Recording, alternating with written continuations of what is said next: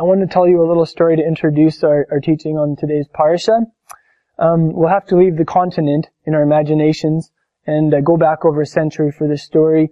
Um, once, once upon a time, in um, in Georgia, Russia, there was a little boy whose name was Samuel, and Samuel actually lived within sight of Mount Ararat. Every morning when he'd wake up, if it was a cl- clear day, he could, he could go outside the door of their, they didn't have a very fancy house. It was more of a peasant's hovel, but he could go outside the door and he could look in the distance and he could see the, the snowy peak of Mount Ararat. And, uh, Samuel, Samuel grew up, um, he, he, he met a beautiful girl named Hannah.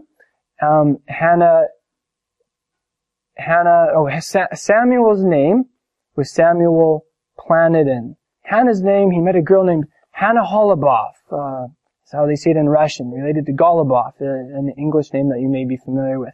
And uh, Samuel and Hannah got married. And they actually, they didn't stay in Georgia, Russia. They, uh, they were part of a minority Christian sect called the Doukhobors.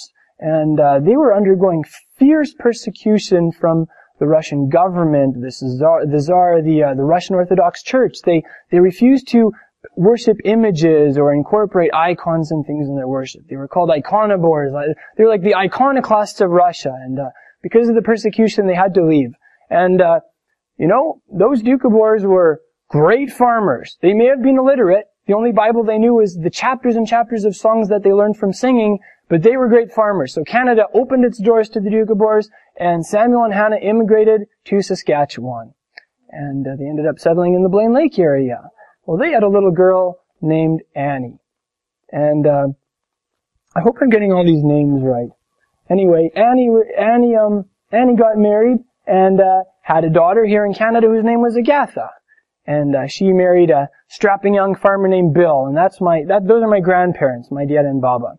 So the, the story of, um, uh, the little boy, Sam, was it, um, Samuel, yeah. And, uh, and the girl he married, Hannah, is, is a true story. Um, they were my great great grandparents.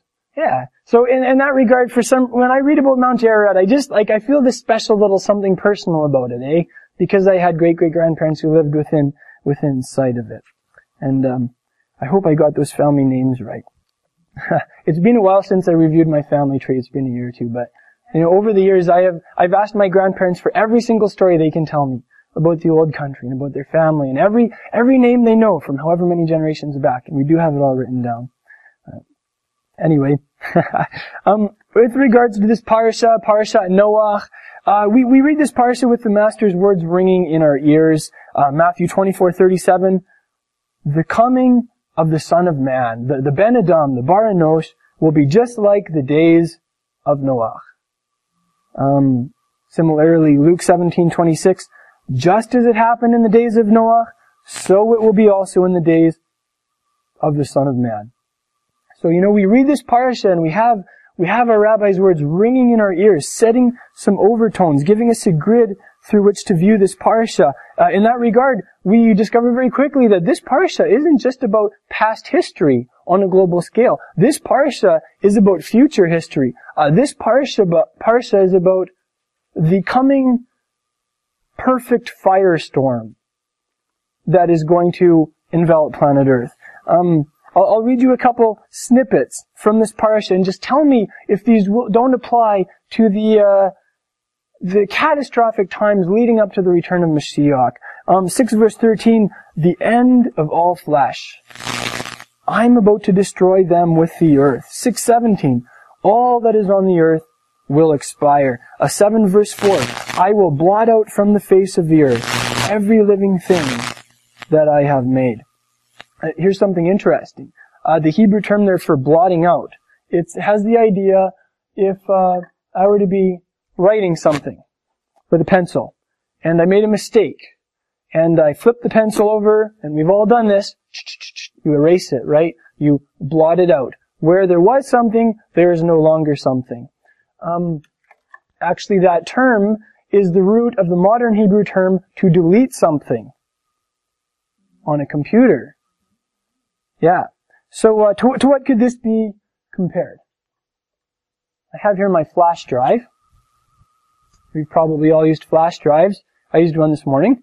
Um, it could be compared to a man whose computer was so full of viruses, worms, and Trojan horses that he finally decided to delete the entire hard drive and reinstall everything.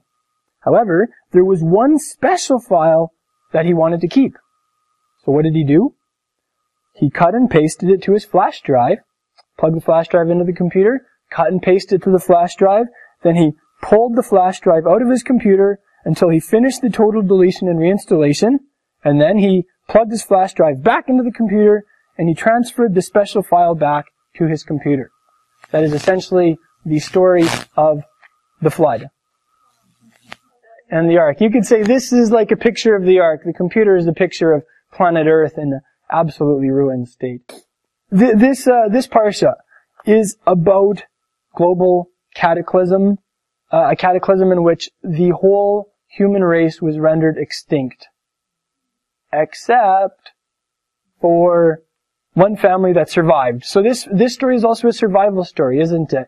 In, in that regard, I, have said this before, but the Torah, not only this parsha, but the entire Torah is a survival manual for the people of God. The Torah is the most valuable, the most comprehensive, the most practical survival manual you could ever have for times of crises, uh, for future persecution, uh, for the Great Tribulation even is, is how I see it. So um, th- this is what I want to do together. You know what? I, I want to ask you, who here in this room is descended from Noah and his wife?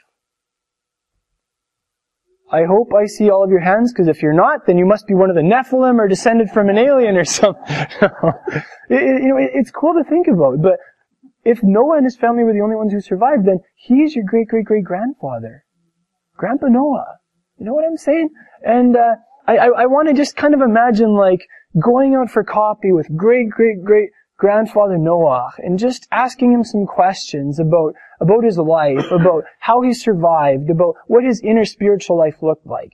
And uh, we're, we're going to see what we can learn from him as his, uh, as his great, great, great grandchildren. Yeah. So I'm, I'm gonna, I'm gonna touch on seven main areas here that we can learn about Noah that immediately applies to our lives also. And uh, this is interesting because, uh, you know, a lot of people see a major difference between the abstract and the concrete, between the intangible and the tangible. But, uh, you know what? There isn't such a difference sometimes as what you'd think. Sometimes spiritual qualities, or, uh, inner concepts, or, uh, things pertaining to the heavenly dimensions, they, uh, they can be regarded as rather abstract, eh? They're, they're not very tangible. It's like, not the kind of thing you can quantify very well. And uh, I'm the type of person, I, I often do want to be able to quantify things. I appreciate something that's tangible, how thing, things that are measurable, eh? So um, sometimes the spiritual things, I have to think a little bit more to get to connect with that. And uh, these these things that we're going to be looking at, they might not be concrete, tangible things that will result in someone's life being saved through times of crisis. But you know what? Sometimes those spiritual realities are even more real than physical experience. Um, those abstract spiritual realities are what determine physical existence. Yeah. So we're gonna, we're going to be looking at that together. Uh, firstly, we go to we can go to great great grandfather Noah and we can we can ask him about himself and he'll he'll he'll explain to us how uh, he actually found grace in the eyes of Elohim. He was one of the only people in his generation who found who found favor in the eyes of the Almighty. And uh, th- this is the challenge to us to to do everything that we can to to find that grace, to uh, to stay in touch with His grace, uh, to live by His grace. We we read in Acts twenty twenty four that the gospel, the Besorah, it's the gospel of the grace of God. So there's this very close connection between His grace and the gospel of Messiah. Yeah. Um, here, here's a here's a quote from Shaul, uh, 1 Corinthians 15, 1 to 2. This ties in. Now I make known to you, brothers, the gospel which I preached to you, which also you received, in which also you stand, by which also you are saved, if you hold fast the word which I preached to you. So did you hear that? The gospel is what we stand in. It's by the gospel, the Besorah of Mashiach, that we're saved. Um, you know, I, I, I, I shared with you, I think a couple of weeks ago, how I feel really challenged in this area. And uh, so this is something I'm sharing with you on a very personal level. Like, I really aspire in this upcoming year to stay strong in the Besorah, in, in, in the gospel, uh, to, to retain a gospel orientation. I, I, I really want to grow in, in contemplating the practical ramifications of the gospel every mo- waking moment. Why? Well, because it's the gospel of God's grace, and it's only by His grace that I am going to stand in times of crisis.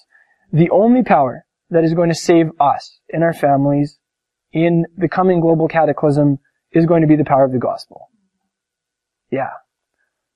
So this is something that we learned from Noah. Here, here's a question. Uh, who? Who, who is he gracious to? We read this in Yaakov. It's like this perfect connection. He is gracious to the humble. Yeah. So, there's like this invitation, this challenge there to, to, uh, to go on a quest for humility, to pursue it, um, to pursue a humble attitude, a, a humble countenance, a, a humble outlook and worldview uh, a humble, humble conversation. And uh, this is another thing in my personal life that I've really, that's really been on like the top of my priority list in the last year or two. You know, going on a quest for humility. I see that in Yeshua and I admire that. I, I want to grow in that. Um, here are two practical steps to humility. Um, number one, be honest with yourself and with the Holy One about how you're really doing. Sometimes it's not fun to do that. Um, don't focus on what you know, or how much of the Torah you already observe, or the successes to which you've already obtained, I dare you. I dare you to focus on what you don't know. Ask yourself, what don't I know yet? In what areas am I like uneducated or, or illiterate or, or, could I grow in my, in, in my knowledge? Spiritual knowledge also. Um, focus on the mitzvot that you're not observing yet. You know, sometimes when people come to the Torah, they say, okay, check, check, check, you know, uh, got my, got my tzitzit on, it's Shabbat, and I'm chillaxing on Shabbat. Know, I'm pretty observant now. But, uh, there are a whole series of mitzvot that I have never done once in my life. Um, for instance, part of our mission as a Messianic community is to, like, raise dead people from the dead, so that they're not dead anymore. Like, people who are clinically dead, bring those corpses, corpses back to life. Yeshua did that. We have several records of his early disciples doing, doing that. He said, as the Father sent me, I'm sending you. This is part of our mission. It's a mitzvah to raise the dead. I haven't raised someone from the dead yet. That's one of those mitzvot you can't just kind of walk off and do on your own, hey? That takes the power of the Ruach, but you know what? We are in a trajectory towards that.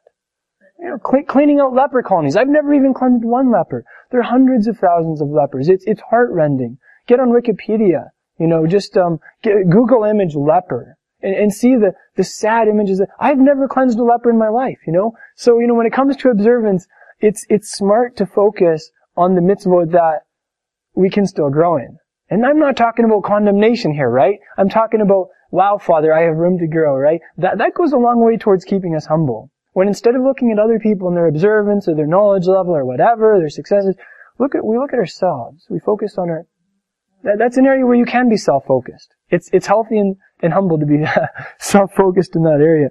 Yeah. Um, here, here, here's a second uh, practical area of humility. Um, again, this is something Yaakov teaches us in the reading. Be, be quick to repent. Be, be quick to confess your sins. You know, if you can, do it every day to God and to the people around you. Like, you know, being quick to apologize. And, uh, that's a very valuable, that's a very valuable habit. And, uh, yeah, that's something I, I think I'm getting better at now that I'm married. Cause it just gives you so many more reasons to apologize every day. And if you don't, things just don't go as well. You don't get away with as much, you know? So, anyway, yeah. Marriage is wonderfully humbling. I'm, I'm thankful for it. Uh, so, uh, so n- number two, uh, as we read some of these, uh, this listing of Noach and his inner life, we see that he was an Ish Tzaddik. He was a, he was a righteous man. And uh, we, we can aspire to find our righteousness in Mashiach, to live out that righteousness, to practice that righteousness on a lifestyle level. Um, here is a relevant proverb, 11 verse 4. Wealth doesn't profit in the day of wrath. So no, you know, when it comes to that day of wrath, when everything hits the fan, the bank account, the pension, the investments, they may not do us much good. In fact, in the event of a total economic collapse, they're not going to be doing us much good at all. But, the proverb goes on to say, righteousness delivers from death. Tzedakah tatzil mimavet. Yeah. So it's that. Proverbs 11:4. No problem. Here's the question. Does that righteousness that delivers from death, does that righteousness involve doing God's commandments? Possibly. I mean, we know it's a faith-based righteousness, right? That we have through Yeshua's finished atonement, but could it involve doing God's commandments also? Oh yeah, absolutely. I, I think. Um, this parsha suggests that idea also. Chapter 6 verse 22 we read, Thus Noah did. According to all that Elohim had commanded him, so he did. And uh, just to clarify that idea, do God's commandments, the mitzvot, do they include those in the Torah, maybe? Yes, absolutely.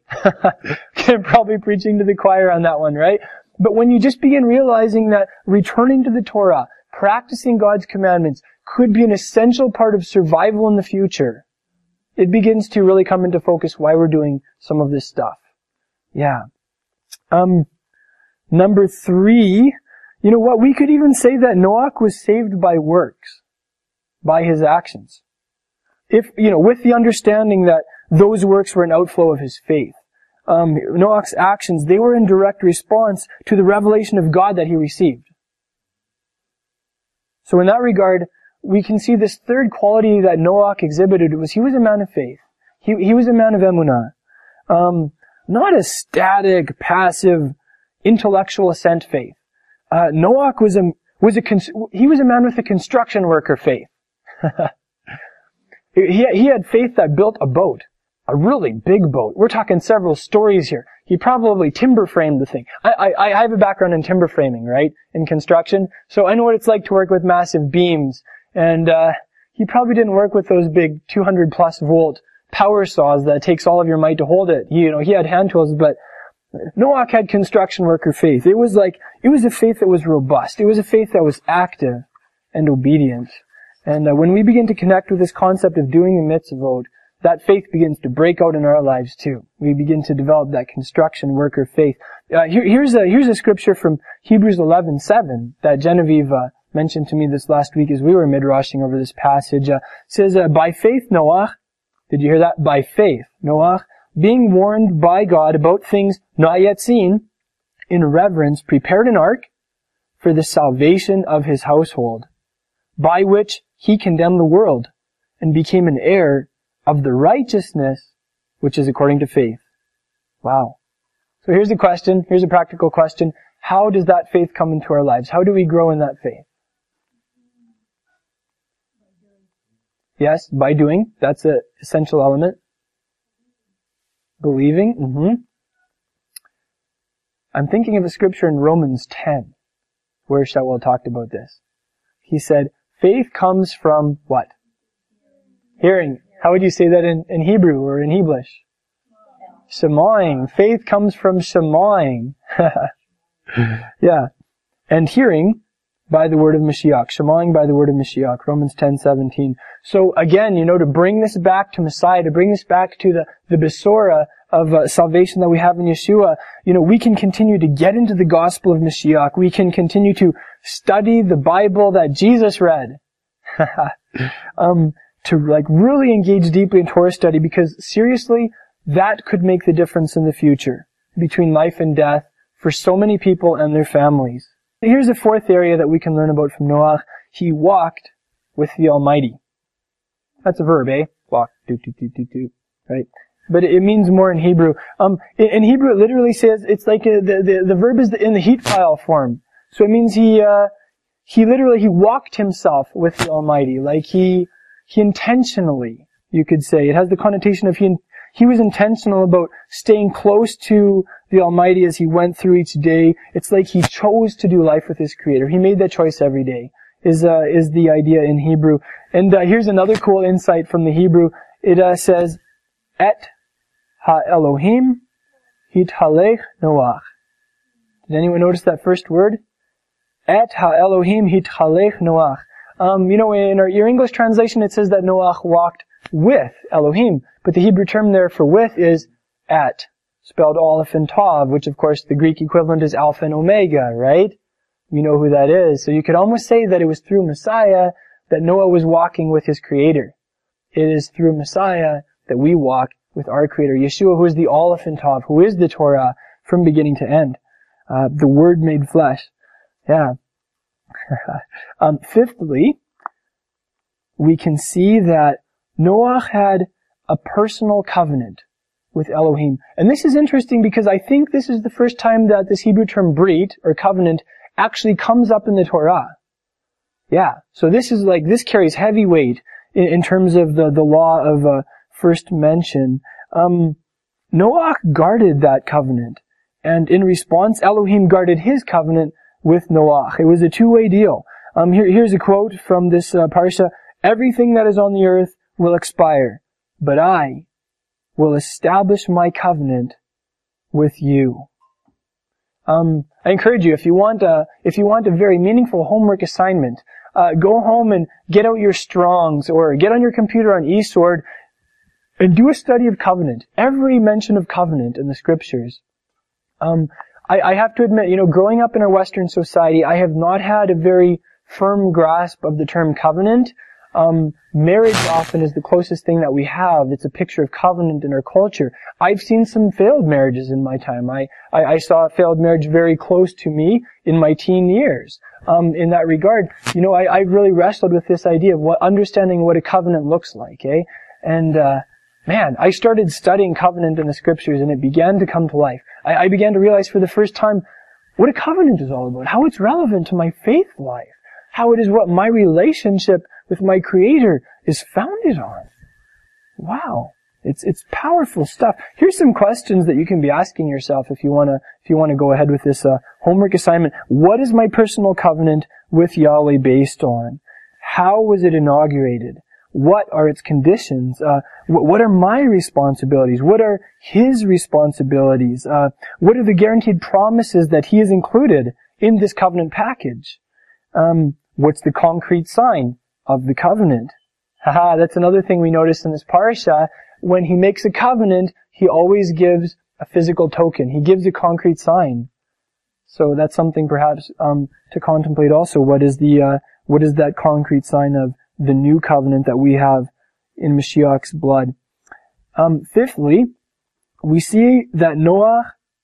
No, I'm sorry. This is sixthly. Sixthly, we see that Noah was a leader in his family. In uh, in Bereshit, Genesis 7 verse 1 we read, Then Yahweh said to Noah, Enter the ark, you and all your household, for you alone, in the singular, it says in Hebrew, you alone, I have seen to be a tzaddik before me in this time. Did you notice that? It doesn't even indicate in the Torah that Noah's family was particularly righteous. You alone, Noah, have I seen to be a tzaddik, a, a righteous individual uh, in this time. But by the virtue, this is how I see it, by, by the virtue of um, Noah's wife and uh, his his sons and uh, his daughters-in-law, by the virtue of their following his leadership, they experienced the deliverance that came because of his high level of devotion, that came because of his righteousness. That, that's how I see it. Um, Genevieve and I were discussing Noah's wife this last week. It actually, uh, I haven't even mentioned her name in the Torah, but if you ask me, she is the hero of this parasha. I mean, Noah, I mean, he was, he was out there on the front lines. He was preaching righteousness. He was taking flack for it. He was working hard and sweating to build that thing. But man, you just think about what Noah's wife went through. I mean, her social life probably went down the tubes. You know what I'm saying? Like, oh yeah, there's the, there's, there's the wife of the man who's just a little loopy and just a little too judgmental for our liking. You know what I'm saying? I mean, um, man, I don't know, like, must have been a really t- tough century for, for Noah's wife. Yeah. Um, yeah, a tough century. um, I, I admire her wife, his wife. Actually, it's interesting. In, in, in, Jewish tradition, it does it does suggest his name in the book of Jubilee. It suggests her name as being Amzara. Amzara. Now, whether that's true or not, I don't know. But it's kind of nice to have a name in mind when you think of Noah's wife. I mean, she was like the, uh, the great great great grandmother of all of us, eh? So I, I just have like a really small humorous skit here of maybe an imaginary conversation between Noach and Imzerah. Uh, Genevieve and I will do it for you. Just to kind of maybe imagine what she was going through. Maybe when he first broke the news to her. You want to do this with me, Genevieve?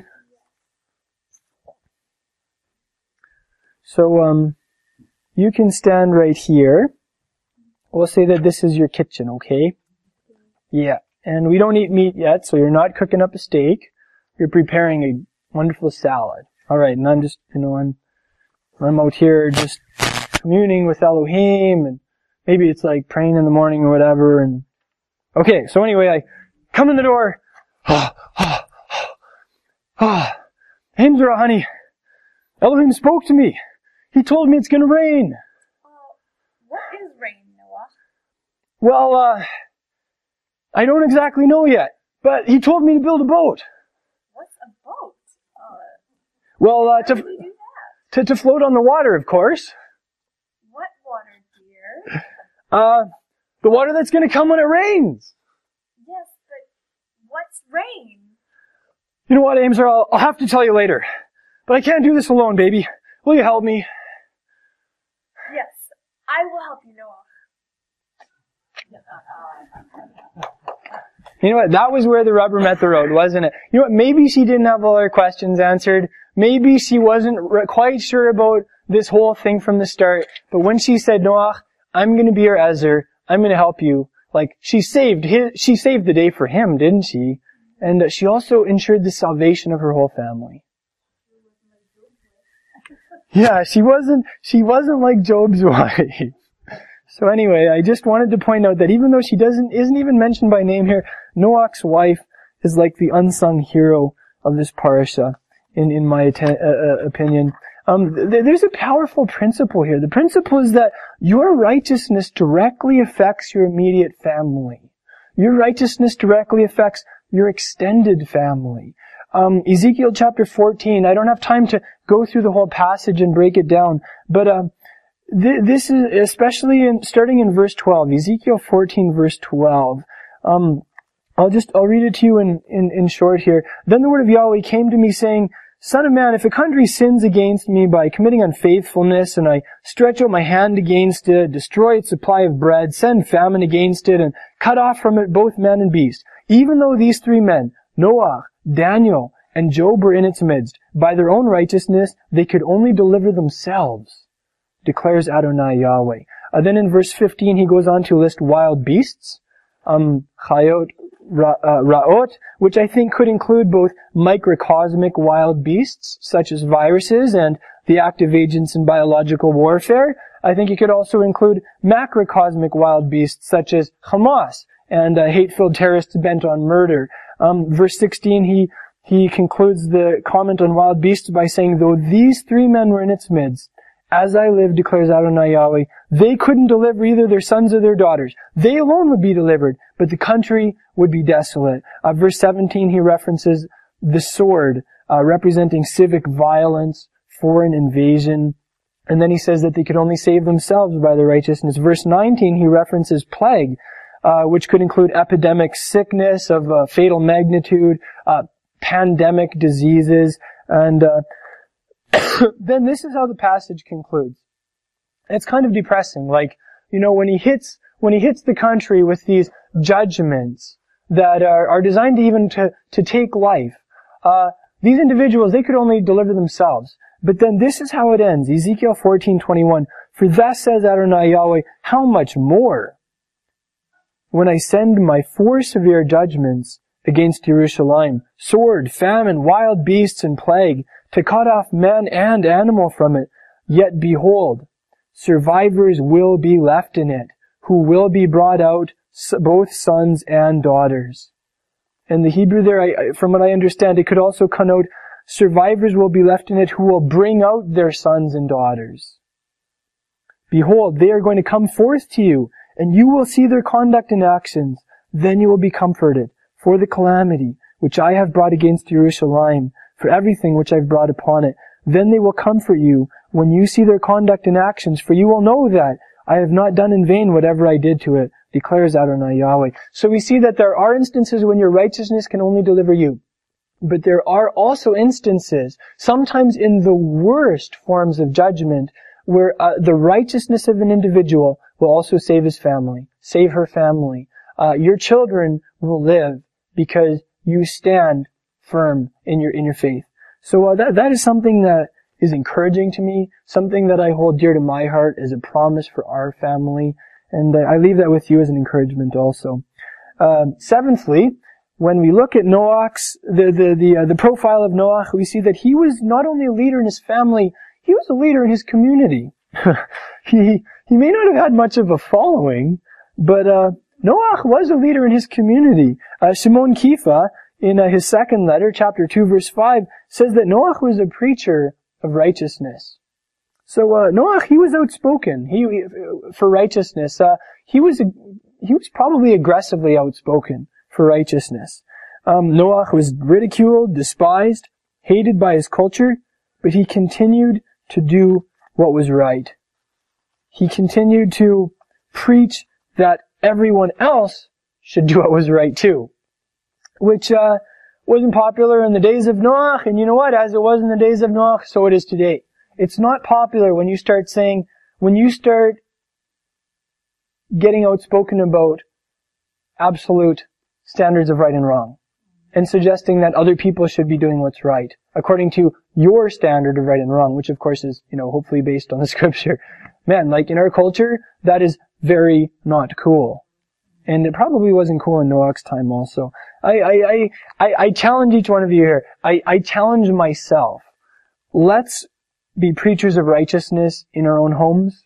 Let's be preachers of righteousness in our workplaces. Let's be preachers of righteousness on the golf course. Just getting imaginative here, you know? Um, let's be preachers of righteousness on Facebook. Like everywhere you go, wherever you do life, let's be preachers of righteousness. And, uh, you know what? If it's anything like today, like it was in Noach's time, you're gonna get people mad at you sometimes. Um, people are gonna hate your guts. But, uh, you know what? Yeah, they hated Noach's guts too. He got a lot of people really mad. And, uh, you know what? That was okay because, uh, he got the last laugh. While all of his detractors, all they had was the last glob. So, you know, when you look at the big picture, above all, we want to please the Almighty. We want to make sure we accomplish the mission that He has given us. And part of that mission is to be outspoken about His standards of right and wrong. In a world where it's extremely popular to do that. Genevieve. Yeah, you're right. Daniel and Ezekiel were contemporaries. So Daniel's righteousness must have just, he must have had a profound reputation for unyielding righteousness, eh? and Genevieve, that's a good point. It has to be by His Spirit, and like you said, Hannah, it has to be hopefully by how we do our do our lives. Um, it's interesting that it says that by Noach's act of building the ark, he condemned the world. So there was a lifestyle level of righteousness and preaching going on there. Um, we probably all encountered people who who were like hardcore preachers of righteousness, and at the same times maybe came across a little arrogantly, maybe seemed like they had cold hearts. Maybe didn't seem like they really cared. I mean, you know, who, who, who's to judge? I've probably been that person at different times, but we don't want to come across like that, eh?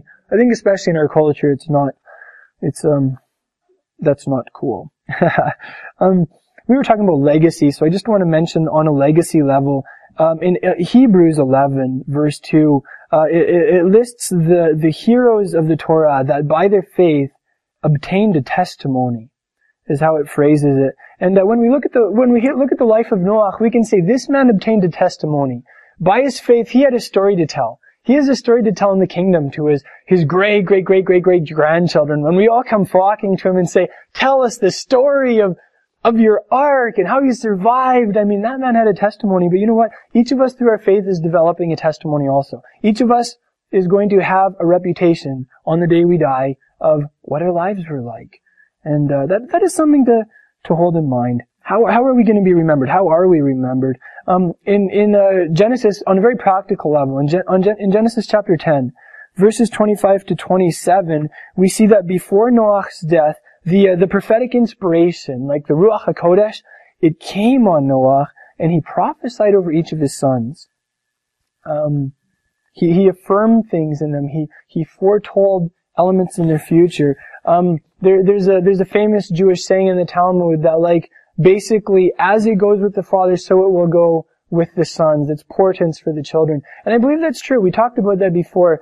Um, this is not something that is common in our culture at all. But I believe, and this is what Jewish tradition says, suggests that before it's time for each one of us to go, there's going to be that time when the Ruach HaKodesh comes on you, and you're going to have that prophetic, like, inspiration to, to speak into your, the lives of your children and your grandchildren prophetically.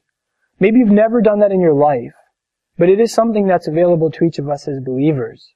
Um, Paul, Paul taught about that, didn't he? So that's, that's just something to remember. You know, I, I wonder how many times the prophetic inspiration has, has come on someone in their older age, and uh, they maybe they didn't know what it was, or maybe they weren't used to speaking the word of God into the lives of their family members, and so maybe they, or maybe so maybe for whatever reasons they just ignored it or shrugged it off or excused it.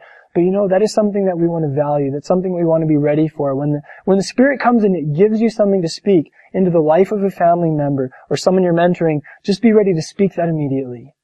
Yeah. And we learned that from great grandpa Noah. Yeah. Um, okay. We're going to touch, uh, I'm trying to like be a little more thematic in how I, how I touch on stuff in the Torah. So that was, that was our main teaching from the Torah. Hopefully that was pretty coherent. There were a ton of cool little like textual insights and other little things that I'm not going to get into today. But there is one other main theme in this parsha that I want to talk about. I'm not sure if you noticed, but uh, the the last uh, the last reading that we had was a little bit sordid. Um, it's the one where Noah, after the flood, planted a vineyard and enjoyed the uh, results of it a little too much. And uh, you know what? There's a very practical lesson in this that I want to get into today because I I, I believe it's relevant. Um, for us as a as a movement, as a Messianic Jewish movement, and um, well, let, us look at it together. So, you know, basically in the story, the story, uh, Noah gets hammered. He ends up unclothed and unconscious in his tent. Um, his youngest son Ham gets a real load out of his father's debased state. Runs to his other two brothers. I don't know, maybe said something like, "Hey guys, get a load of dad. He's passed out and naked. Got to come and check this out." You know, I mean, it doesn't sound like Ham had much depth to him. Um, I'm I'm not sure. Anyway, what is his what is what is the response of his other two brothers? It says they walk backwards into the tent, up to their father, they avert their eyes, and they cover his shame. They preserve the honor of their father. And I wonder, what does that look like in our lives? And here are a couple examples, not just on an individual level, but uh, as a movement. Um, how, how does an approach like this of preserving the honor of our fathers, say, affect our approach to uh, church history? How, how does an approach like this affect our approach to Jewish history? Um, how, how, would an approach like this affect uh, how we talk about leaders in the body of Messiah who have fallen into sin? Sometimes I, I wonder if our approach is closer to Ham, who who took a perverse fascination in his father's historical failure, who in, in his father's moment of weakness and his father's shame. Um, it's something to contemplate. It's something that I've been contemplating in my own life. You know, my, my, my, even my raising this is very counterculture. Because uh, we live in a world where the media is everywhere. And what does the media really grab a hold of? It grab a hold of the scandals, of people's shames, of exposing things that are embarrassing to others, doesn't it? And you know what? It happens in the Christian world too leader in the body of Messiah falls into sin, and I don't know how it's supposed to work. All I know is it's all over the place, right? And uh, I don't know. I, I just wonder, like sometimes, like, am I more like Ham or am I more like um, Shem and Japheth, and and how I and how I read history and how I what I look at on on the news and stuff like that. So um, here's uh, here's kind of to take this concept a little further. Um, I'm going to talk about pornography for a second. It's probably not a very popular thing to talk about in sermons, but just stop and think about this for a second. W- what is the physical act of pornography on a very simple level? It's someone exposing their shame and someone else looking at it. That's what it is. Very simply. And that's exactly, it's basically exactly what happened in this parsha, right? So it's in the parsha, so I feel okay talking about this. Um, that's physical pornography. But let me ask you, what is soul pornography? What is spiritual pornography? Could it be that sometimes we indulge in that level. Here, here, here, here, here's what, here's what I think soul pornography is. I think it's exposing another shame through spreading gossip, telling sordid stories of someone's failure, pointing out the faults and weaknesses of another human being. In Hebrew, we call that genre of conversation lashon hara. What, who, who can tell me what lashon hara is? Evil tongue. It's talking badly about someone else. So soul pornography, it isn't just staring at the shame of another person by spreading lashon hara. Soul pornography is also staring at the shame of another person by listening to lashon hara, by tolerating such wickedness to be spoken in our presence. And I'm telling you, you know what? It's all over the place in the religious world. And you know what? A lot of times it passes. You know, I, I, I'm, I, have spread the Lashon Hara times. Of course I have. I, I don't know if any of us in this room could say we never have. And the times when I have, I've always had a reason. I've always had an excuse. I've always thought that I was right. And I can look back at, I almost feel like crying right now because it hurts me to say this, but I can look at times in my life when I when I've spoken evil of a brother or a sister, and and I was arrogant and I thought I had a reason to, and I didn't. It's never right. And and that's something that the Father's really been like challenging me to repent on in the last couple of years. So you know what? Maybe we're not guilty of playing around with physical pornography, but there's a soul pornography that runs rampant in the religious world. And it's something that the Father is calling us to repent of. Um, let me ask you. This, this is like a really crazy illustration, okay? Like if somebody came into our congregation, I'm not going to give an example here because that would be too crazy, but if someone came into our congregation with the Playboy magazine like under his coat jacket and he pulled it out and was like, hey, have a look at this. Like how would you react to that? Man, like that would be a shocker, wouldn't it? If like someone in our midst even do that. Like no tolerance, right? That does not fly. But let me ask you, like, what if someone comes into our congregation and begins speaking badly for whatever reasons about another person, spreading soul pornography? How do we react to that? Somehow or other, you know what? We've just lost the shock value of that, haven't we? Yeah, we have. Um, but you know what? We should react the same way. Because it's the same spirit. It's the same sin. And, um, yeah. So, you know, that's something that we can let Yeshua continue to talk to us about as, as individuals and, and as a movement, as a community in this province. Um, that's, that's my segue into the book of Yaakov. Yaakov really hits on this topic too in uh, chapters 4 and 5. Let's look at that together. You want to turn there with me. Yaakov 4 and 5. Um, 4 verse 11. He says, uh, this is nice and simple. Don't speak against each other, brothers. and then uh, moving on in 5 verse 9, he says, Don't complain against each other, brothers, so that you yourselves won't be judged. Look, the judge is standing right at the door. Wow. That's scary. It's almost like, dum, dum, dum. Look, the judge is standing right at the door. He's right outside the door. Um, yeah. You know, if you, if you, uh, if you look at the, the Greek term here for judging a brother or sister, it means to critically analyze a brother or sister. He says, don't, don't, don't complain against a brother or sister. Don't, don't speak against a brother or sister. You know what? Um, even when everybody, I don't know, maybe this even applies sometimes to, uh, people in the world at large, uh, uh, figures in government, uh, whoever, you know, uh, even when everybody else at the workplace, or on the news or in the body of Messiah is indulging in this evil activity, you know, Yaakov says, just don't do it. And, uh, and here's why. 5 verse 9, so that you won't be judged. You know, for, for my understanding, I'll share with you my understanding of this. It's a law that God is going to treat you the way you treat others. So, if you treat others with generosity, mercy, forgiveness, He's going to treat you the same way if your first response is to be critical of others, to psychoanalyze them, to discern their faults so that you can judge them and dismiss them as not being a brother or sister or not deserving of your love, that's how he's going to treat you. He will dismiss you as you've dismissed others. He'll come down hard on you just like you did to others. So, for those of us who are, for, it's not of us, sorry, I don't want to say that, but for those who are so arrogant as to speak against, complain against, and judge others, according to the scriptures, there is no grace until they humble themselves and repent. So, these are pretty strong words, aren't they? But, you know, as, as I was preparing this teaching, I just really felt like this is a message for Messiah.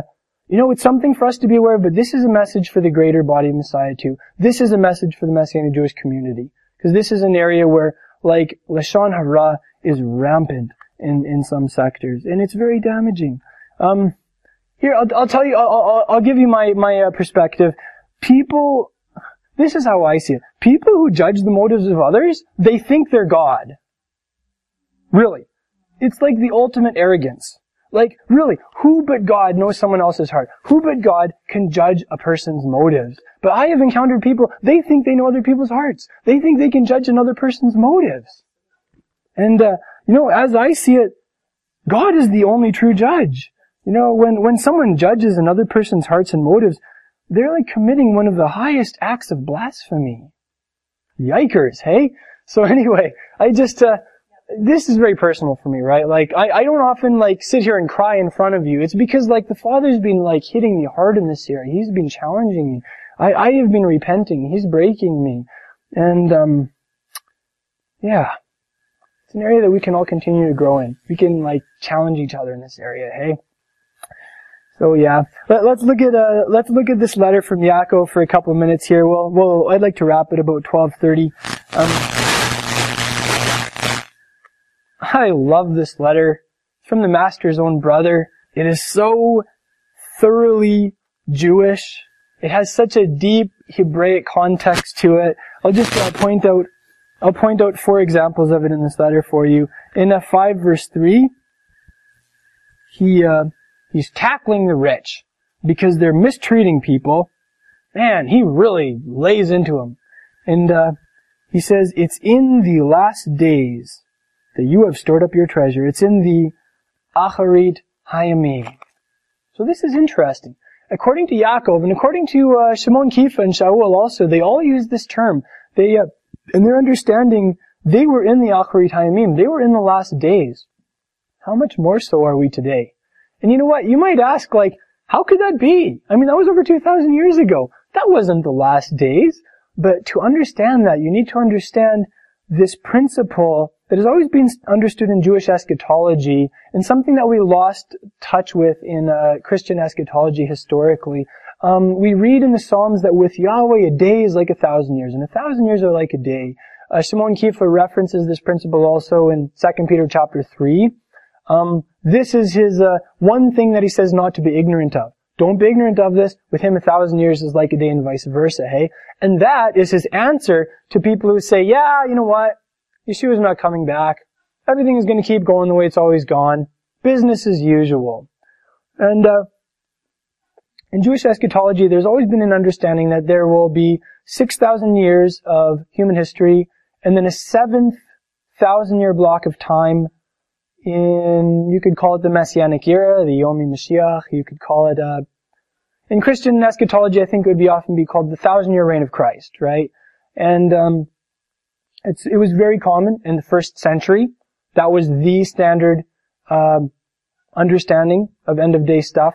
And, uh, that was based on the first week of creation. There were six days, and then there was uh, like a, a, holy, a holy day, and uh, that's like a massive topic. I'm not going to get into it in any more detail than that, but uh, stop and think about this for a second. What day is the middle of the week?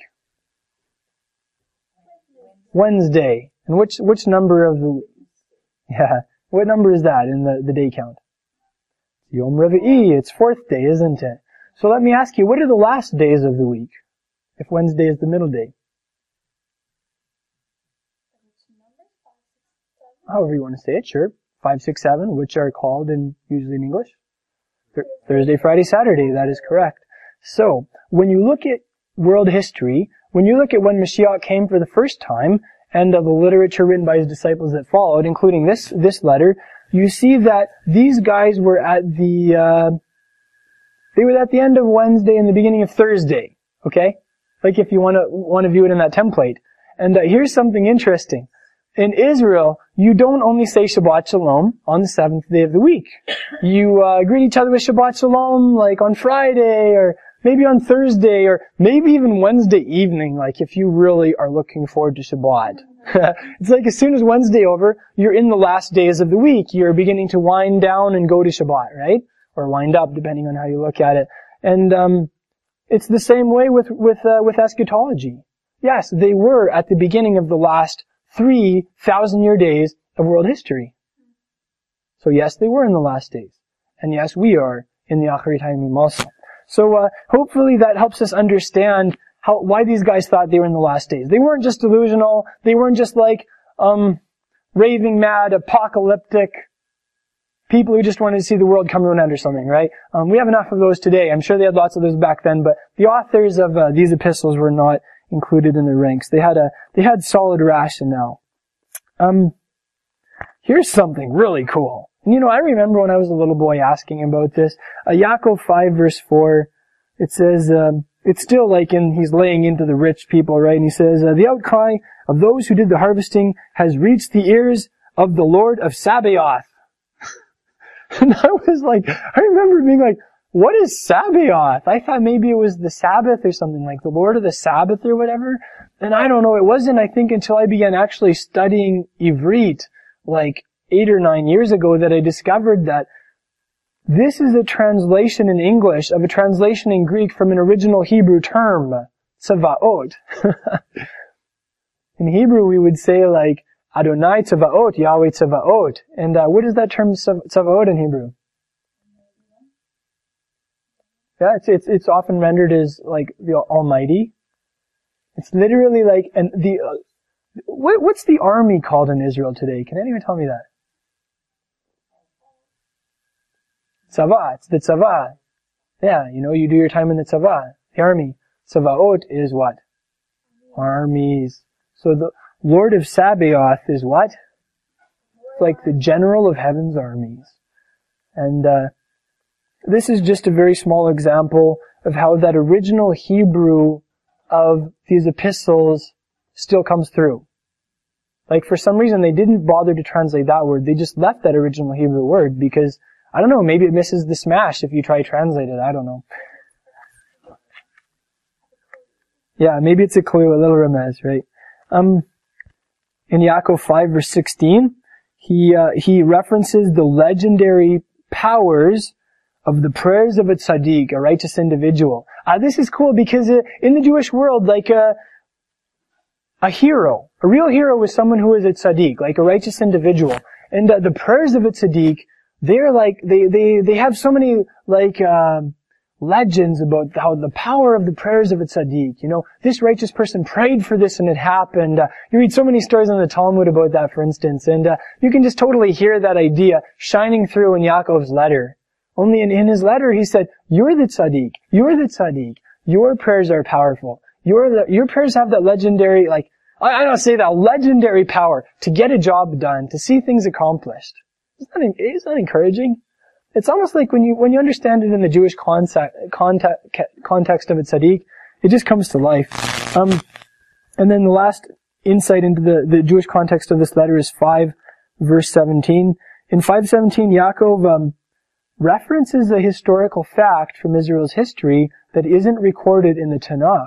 He actually draws on extra biblical Jewish tradition, and he references how long the period of time was that uh, this famine in Israel happened. When uh, Eliyahu was prophesying, of course, you know, at the at the culmination of that famine, uh, he had a successful showdown with the false prophets. He says it was three and a half years. Isn't that an interesting time period? Isn't it interesting that same length of time pops up in the book of Revelation in conjunction with the Great Tribulation? What, what we can get from that is that like there's this link between the book of Revelation and that last three and a half period of time um, leading up to the return of Mashiach and that three and a half period of time between Eli- with Elijah that culminated in the showdown with the false prophets. Let, us let's, let's finish by uh, just having a little overview of a couple of practical mitzvot from the book of Yaakov. I love how intensively practical this uh, this man is in his teaching. Four verse two, he says, uh, "If you need something, yeah, pray and ask for it. 4 verse 9, he encourages us to, he encourages us to engage on an emotional level when we're repenting and confessing our sins. Um, the, impl- the implication is if our heart isn't in it, it's not real repentance. It's okay to cry when you repent. Actually, in his opinion, it looks like he, it's more like it's okay to bawl when you repent. Um, 411, he says, and uh, I think quite a few of us do this. I know I was in conversation with with Hannah just this last week, and she had mentioned, you know, God willing, I will uh, be doing. Uh, I think you said I'll see you next Shabbat or whatever, right? And I thought that's cool. I admire that. Bringing the Almighty into our conversations on a very practical level. 411, he he uh, he encourages us when we state our planned activities to say, in the will of God. In, in Hebrew, this term is birtzon Elohim. Can we all say birtzon Elohim? Oh, 4, 415. Thank you. Oh, thank you, Genevieve. Yeah. Um, it's actually cool. In, in, the Orthodox Jewish world, do you know what the equivalent term is? Yeah, that, that's one. I'm thinking of one that sounds very, very close. Uh, Bezrat Hashem. Bezrat Hashem. Uh, Ezra is like help. So, Ezrat Hashem is like with the help of Hashem, with the help of God. And uh, that's a very common phrase, and yeah, I appreciate that one too. Yeah, Birtzon Elohim, and the desire and the will of Elohim that maybe you could say that would be the messianic Jewish equivalent of Bezrat Hashem. Man, don't you love how like Yaakov just hits stuff so hard? I mean like, you know, he, he talks about judge, judgment in a way that is not popular to talk about today. Like in hyper grace churches, they would kick him out or never invite him to preach. like 5 verse 12. What, what, what's the, uh, what's the rationale for not swearing? so that you don't fall under judgment. I mean, man, try and like preach that today, hey? It's just not as popular anymore. But you know what? Yeah, that's part of the gospel too. Right alongside the, the, the mercy and the grace of Elohim. And uh, here, here's the last practical mitzvah that we can consider. This is one that I've been really convicted of lately. Um, when you get that little tickle in your throat, when you begin to get a bit of a headache, when you feel like you're beginning to come down with something, where is the first place you run?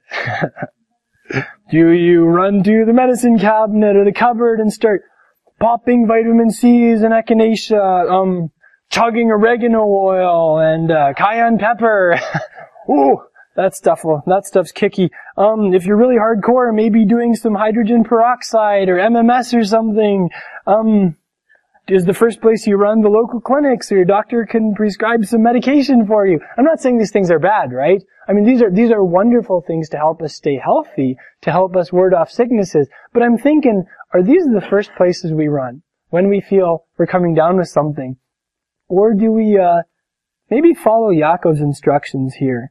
Um, is our first response to run for the telephone, to call up the elders of our congregation, so they can pray for us? Do we immediately run to God in repentance and ask Him what sin we should be confessing? It's nice actually. Yaakov gives really clear instructions regarding what to do when we're sick. So, you know, if we want to do things by the book, maybe this is even, could be regarded as a mitzvah. You know? So Yaakov was writing in the name of the Master. He was giving some mitzvot here, you know? If we want to do things by the book, run for the phone, call up an elder or two in your congregation, have them pray for you, and then run for the cupboard and grab your vitamin C. and all, and all the other accoutrements. and man, I, excuse me, I'm not coughing for emphasis. But I was convicted of that when I got sick after camp. So, I thought I would leave with that ultra practical note. You know, I was convicted when I first started getting sick. I started popping the vitamin C and chugging the water and the oregano oil and all the stuff that my my mom said I should do. My mom's really smart when it comes to health matters. Um, anyway, and you know what? I was convicted. I realized I didn't run to God first. Seriously.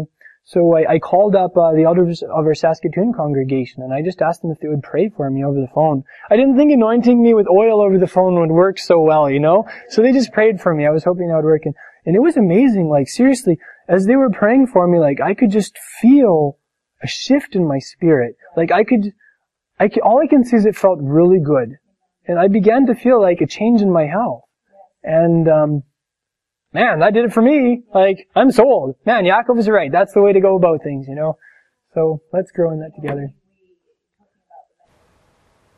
Thank you for joining us in this message.